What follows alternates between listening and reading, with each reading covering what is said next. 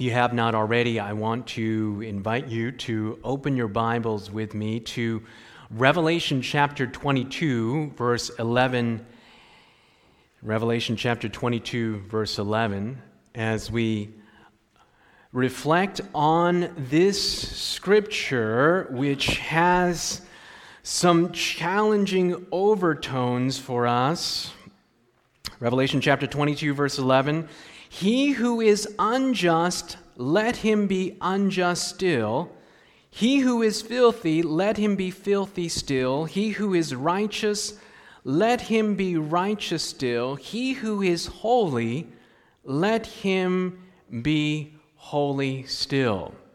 Bible scholars have reflected on this text and come to the conclusion that this refers to a final probationary closing right before Jesus comes the second time. And I want to add that there are two types of a close of probation. You have an individual close of probation, that is, a probation that closes for us individually when we die. When we pass away, that's it.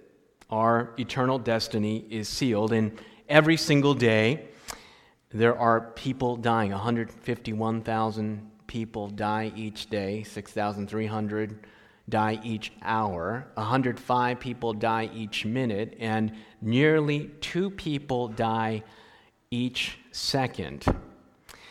It's a startling thing to ponder when we recognize that every single day people's eternal destinies are essentially sealed.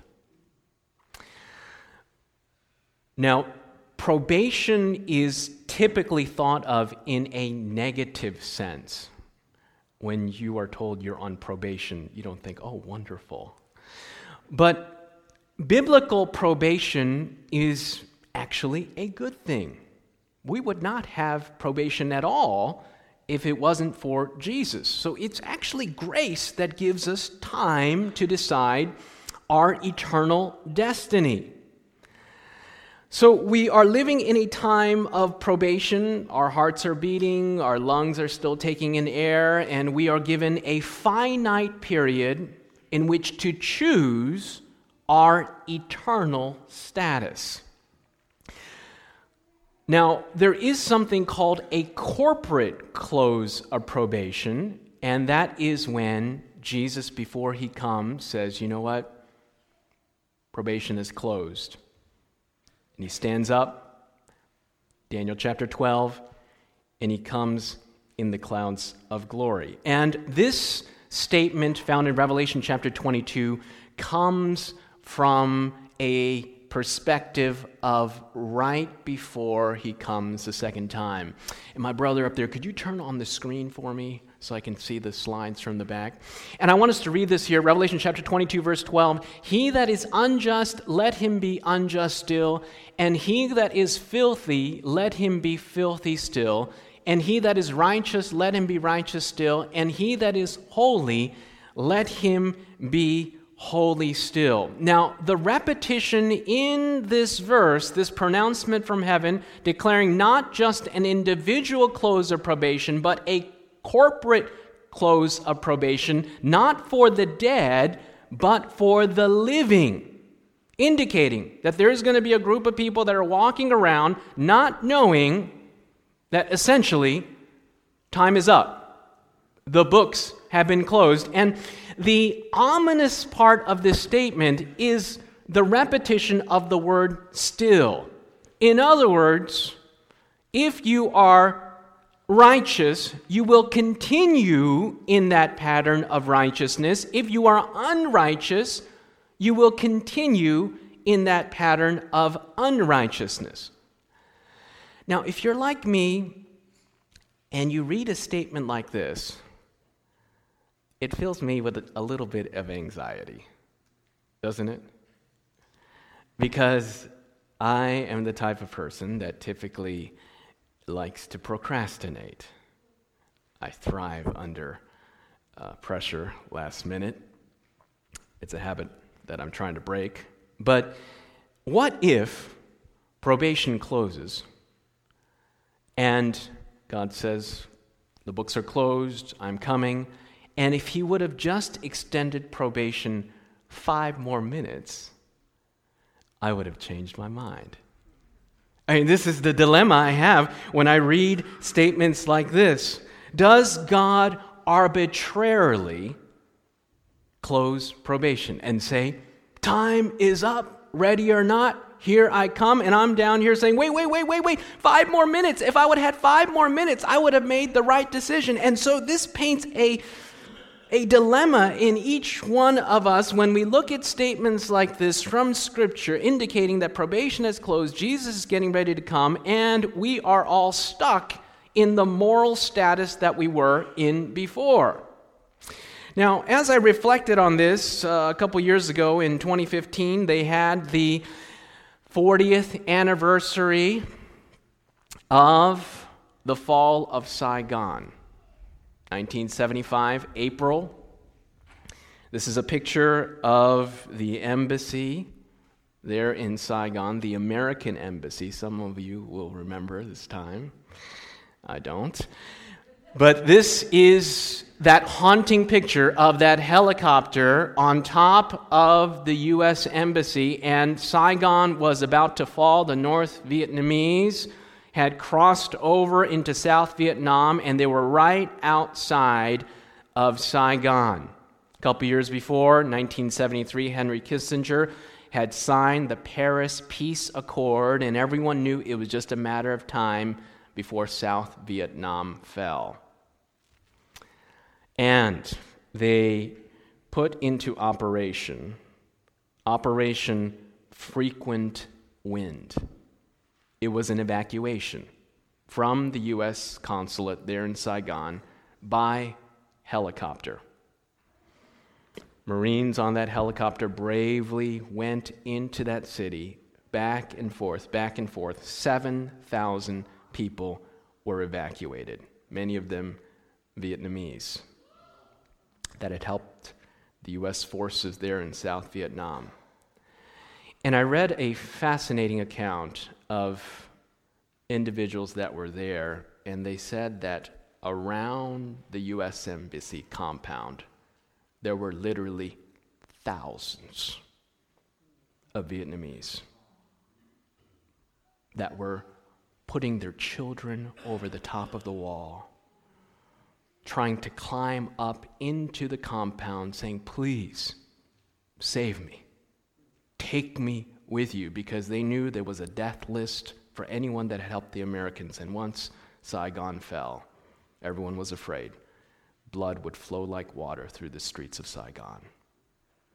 Thousands around the U.S. consulate, hoping to get on the last helicopter outside of South Vietnam. 7,000 were saved. And the U.S. ambassador, his heart went out to the Vietnamese and he wanted to save as many people as possible, and he lingered behind. Finally, under orders from Gerald Ford, they took him by force and put, him on that helicopter. The Marines wanted to save everyone, as many people as possible, but they couldn't save everyone. If we use this Saigon evacuation as an analogy for salvation, there is a fundamental difference here. God wants to save everyone. Amen? Do you believe that? And He can save everyone. He is not limited by circumstances and resources. So here we have a text from Scripture 2 Peter chapter 3 verse 9 instead he is patient with you not wanting anyone to perish but everyone to come to repentance. God's in the business of saving individuals. That's the whole plan of salvation. He wants everyone in heaven. Not only that, he has put into operation all the resources of heaven to save you and me. That's the beauty of the heart of God. He is not limited by resources. So, how do we reconcile Revelation chapter 22, verse 11, where God says, You know what? I'm going to close the books, ready or not, here I come, or it seems, and everyone is stuck in their moral status, versus this picture of God, where we see that God wants everyone to be settled.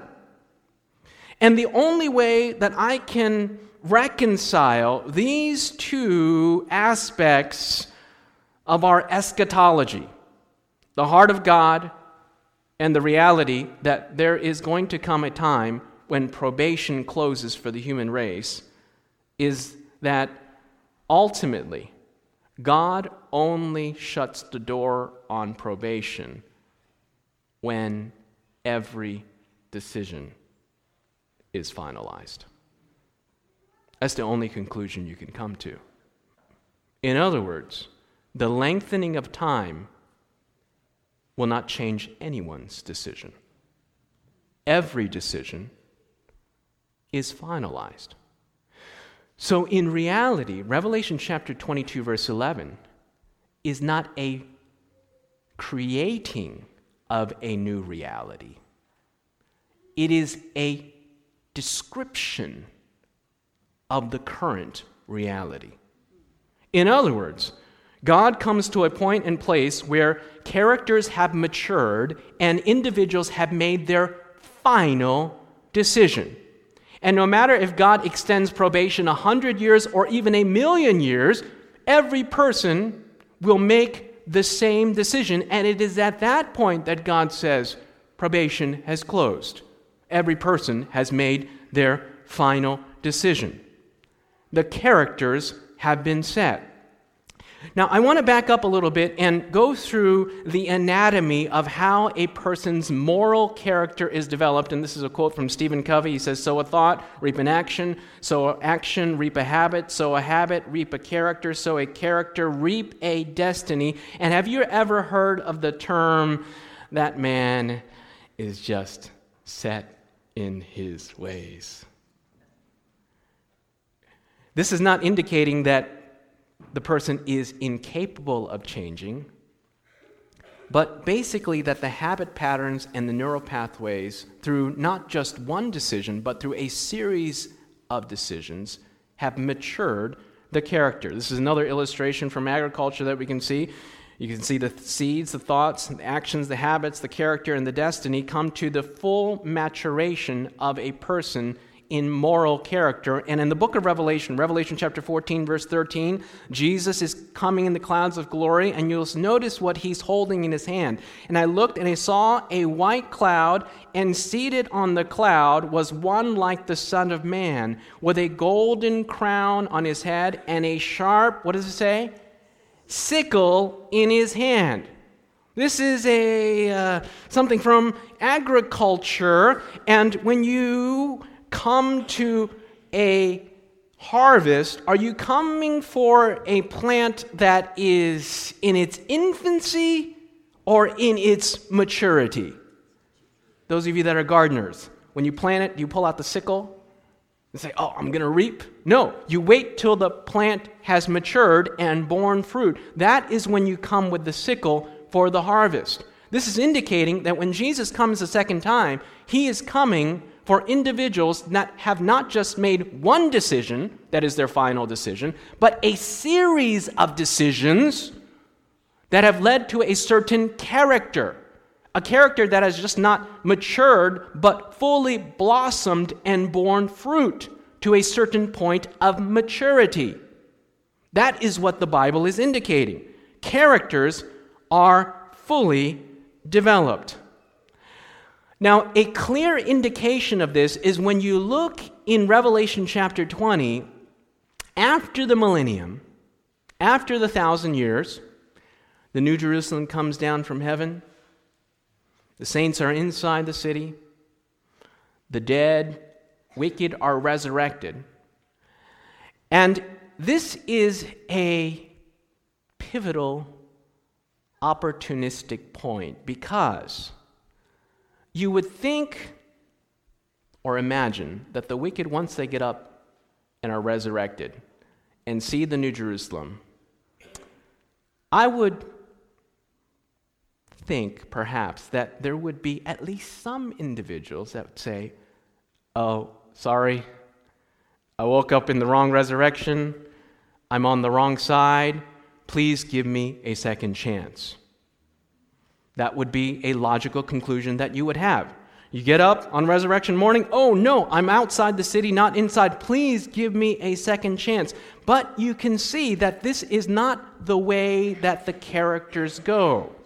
They went up on the breadth of the earth and surrounded the camp of the beloved saints and the beloved city. In other words, they are marshaling their armies to kill everyone inside. This indicates that probation, even if it were extended, would not change the trajectory of the individuals that have developed a certain character.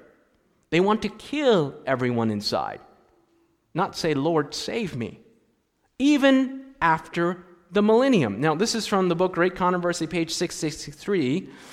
They are to have no new probation in which to remedy the defects of their past lives. Nothing would be gained by this.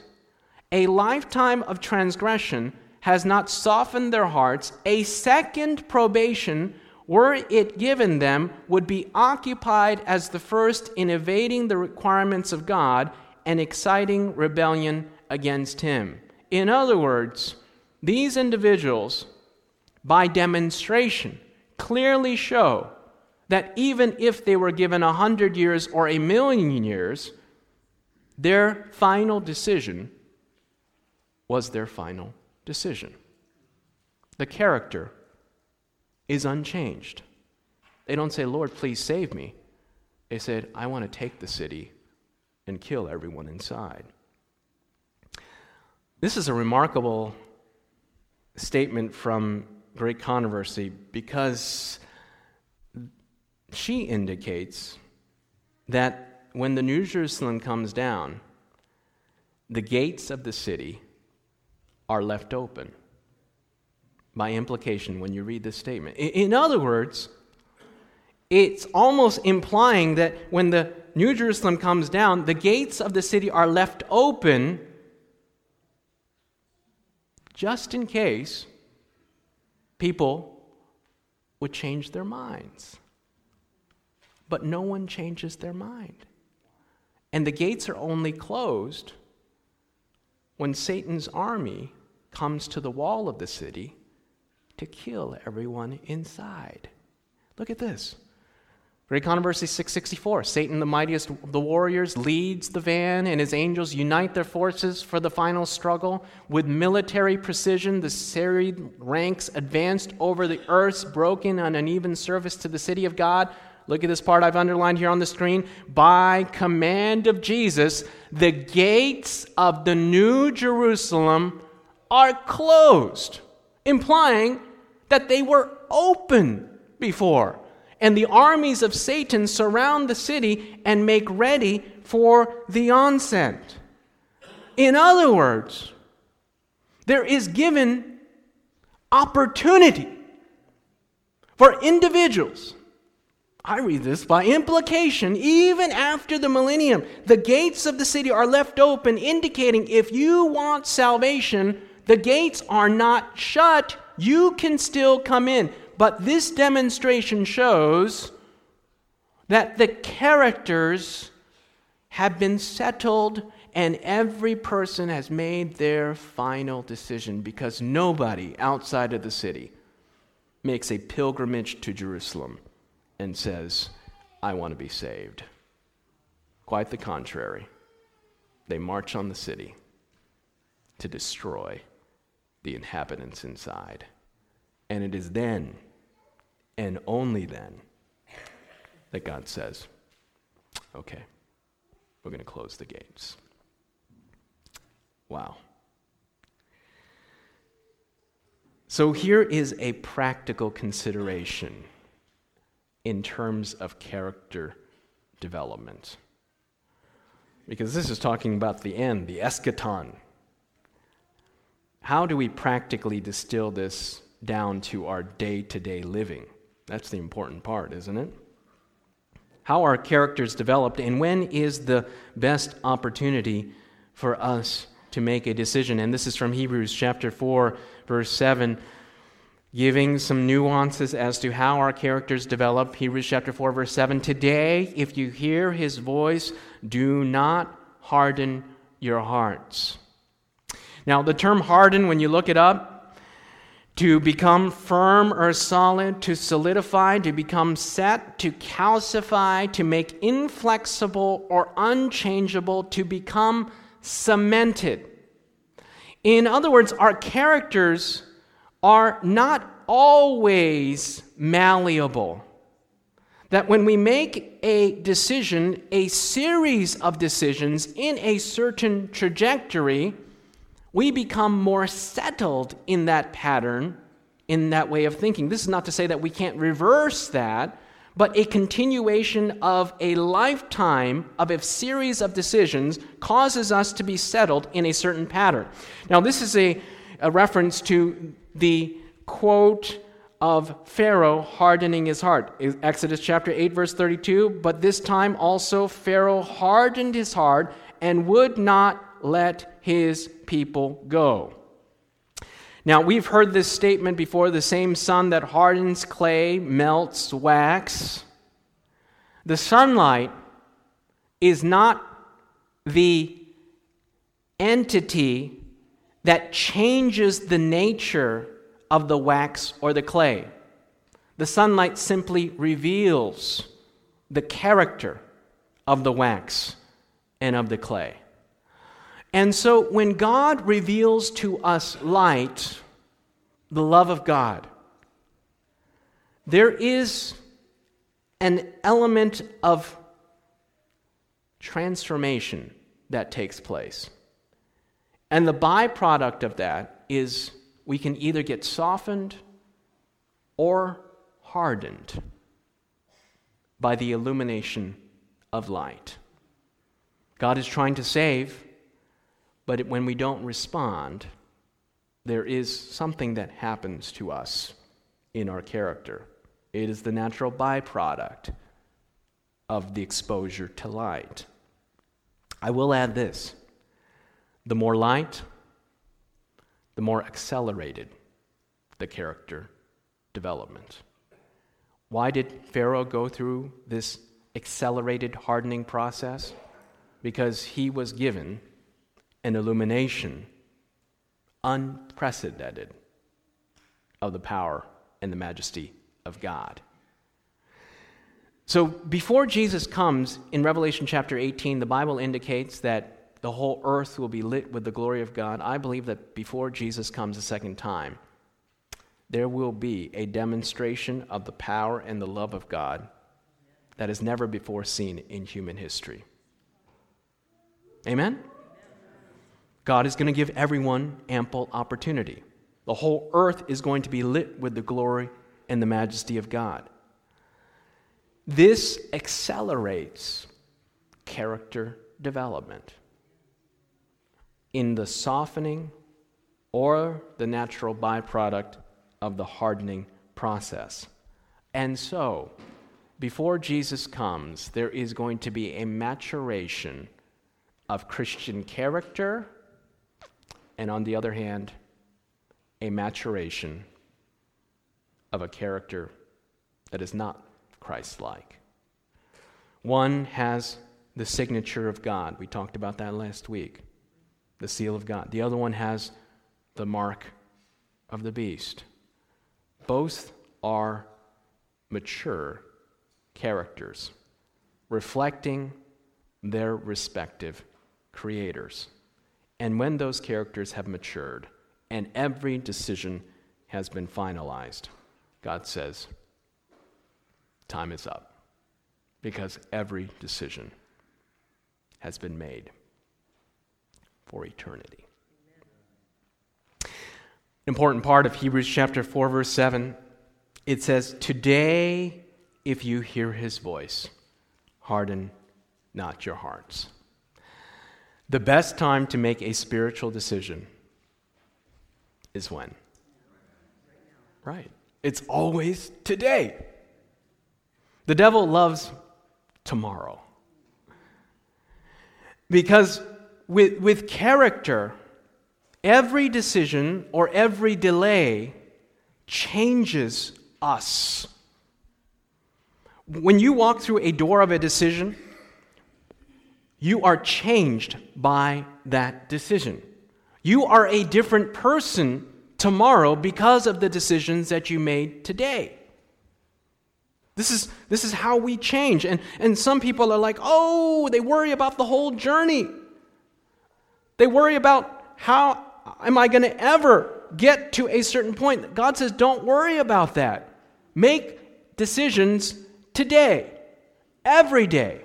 And I say, look, you make one step, it prepares you for the next decision. You're changed. You make another step, it prepares you for the next decision. And you are a different person at every stage of the journey. Conversely, it's true as well. I have had Bible studies with individuals. I show them Scripture and the love of God as it is in Jesus, and they are convicted. They know that they need to make a decision. They hear the voice of God speaking to their hearts, but they say, David, not today. And I meet them a month later, same Bible study, but it's a different person. The conviction has passed away. This is from Review and Herald. If the voice of Jesus is not heeded at once, it becomes confused in the mind with a multitude of other voices. The world's care and business engross the attention, and conviction dies away. The heart becomes less impressible and lapses into a perilous unconsciousness of the shortness of time and of the great eternity beyond. Bible says in 2 Corinthians chapter 6 verse 2, behold, what does it say? Now is the favorable time. Behold, now is the day of salvation. The Bible, the Holy Spirit, speaks to us. And have you ever been convicted before? Unmistakable conviction.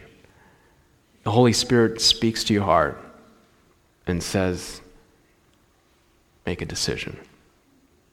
Step through this door. And it's by grace we can say, Lord, I'm weak. Amen. But you are strong. Help me. Help me, willing to be made willing. And it is only in that place of helplessness Yet, the most powerful posture you can be in is saying, Lord, help me because I can't help myself. Let us pray. Father in heaven, we thank you that you have given us the power of choice. No one can decide for us. It is a gift of grace.